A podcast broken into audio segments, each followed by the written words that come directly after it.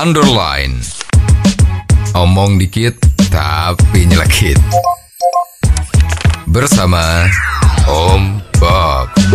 Temukan di channel YouTube Om Bob Indonesia.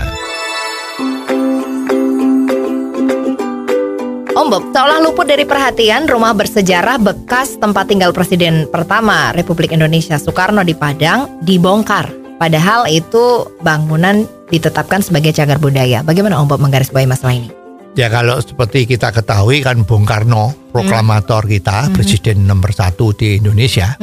Itu kan waktu itu diasingkan oleh penjajah Belanda ya. Betul. Maka dia menempati sementara rumah di Sumatera Barat. Iya. Dari Sumatera Barat, Padang, Bung Karno dari sana melakukan perjuangan untuk kemerdekaan Indonesia. Betul. Ya, itu luar biasa.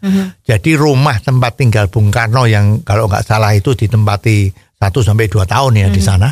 Itu sebetulnya memang menjadi tempat yang sangat bersejarah. Ya, itu menjadi tempat otentik di mana Presiden pertama kita Soekarno, Bung Karno itu berjuang di sana. Ya. Ini nilai sejarahnya tinggi sekali. Dan memang rumah kediaman tadi itu sudah ditentukan sebagai cagar budaya. Yeah. Ya jarang kan. Bung Karno itu kan cuma 1. Ya. Dan rumah itu ditempati oleh Bung Karno, orang nomor 1 presiden pertama di Indonesia. Yeah. Itu betapa nilainya tuh luar biasa. Mahalnya. Ya, tidak bisa dihitung tuh berapa rupiah. Yeah. Berapa dolar juga nggak bisa. Yeah. Itu betul-betul tidak ternilai. Yeah. Dan kemarin terdengar berita bahwa bangunan rumah itu sudah rata dengan tanah. Betul. Nah ini memang aneh bin ajaib ya. Kenapa ini bisa terjadi? Yeah, yeah. Padahal katanya itu sudah ditetapkan sebagai bangunan cagar budaya yang tidak boleh dibongkar. Yeah. Dirubah bentuknya saja nggak boleh. Ya, tapi ya, kalau rusak ya boleh diperbaiki supaya jangan ambruk kan. Bocor ya dibikin betul supaya nggak rusak.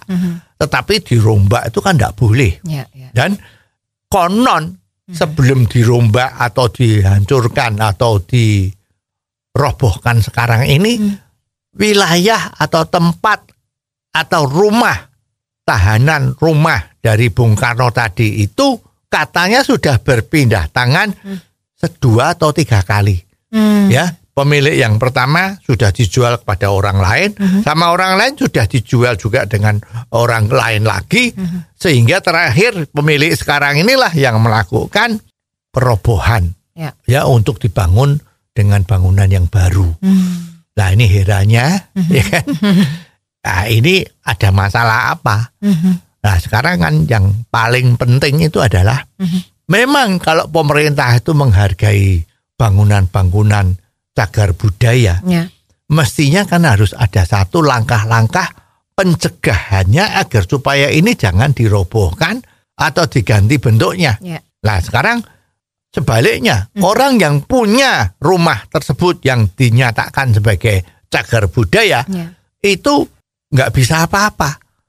Kalau cuman sekedar maaf ya, ini rumah termasuk cagar budaya, tidak boleh dirubah bentuknya. Kalau nggak ada peraturan, nah kalau ini boleh dijual atau tidak ya, tapi nggak boleh dirubah bentuknya. Nah sekarang kan ini merupakan hak asasi milik pemiliknya rumah itu kan. Yeah. Waktu Bung Karno di sana kan kemungkinan juga dipinjamkan. Nah seperti ini terus gimana? Yeah. Ya langkah yang terbaik adalah ya pemerintah harus memberi ganti untung pada pemilik rumah tadi itu, di mana negara yang akan mengelola untuk tidak dirubah bentuknya, untuk tidak macam-macam itu ya menjadi haknya pemerintah. Ya. Dan pemilik itu harus dikasih ganti untung. Hei Bung, kamu saya kasih untung supaya kamu pindah. Dan tanah ini menjadi milik negara. Ya. Itu yang harus dilakukan. Nah, jangan-jangan yang ada di Sumatera Barat, di kota Padang tadi itu, jangan-jangan tidak seperti itu. Ya cuman diklaim aja. Ini dulu Bung Karno ada di sini selama pengasingan dan berjuang dari Padang. Nah, itu menjadi bangunan heritage. Bangunan cagar budaya. Ya, ya. Tidak bisa dibongkar. Tidak bisa dia macam-macam kan. Nah kalau cuma ngomong begitu terus gimana? Ya, ya. Ya kan nggak bisa kan. Maka kita harap nanti kalau ada bangunan-bangunan yang oleh pemerintah dikatakan sebagai cagar budaya, seperti sekarang ini kan lagi rame kan, kota lama, di mana-mana daerah itu ikut-ikut. Jakarta ada kota lama, Semarang ada kota lama, nanti di mana-mana juga ada kota lama, di mana yang punya tanah, yang punya bangunan di sana tidak boleh merombak. Nah ini gimana? Jadi lebih baik cepat-cepat.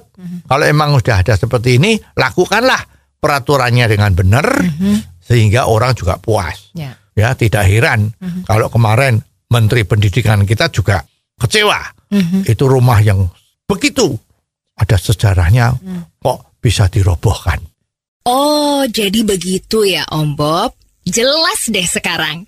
Terima kasih Om Bob untuk waktunya. Sampai ketemu lagi di waktu yang akan datang. Underline.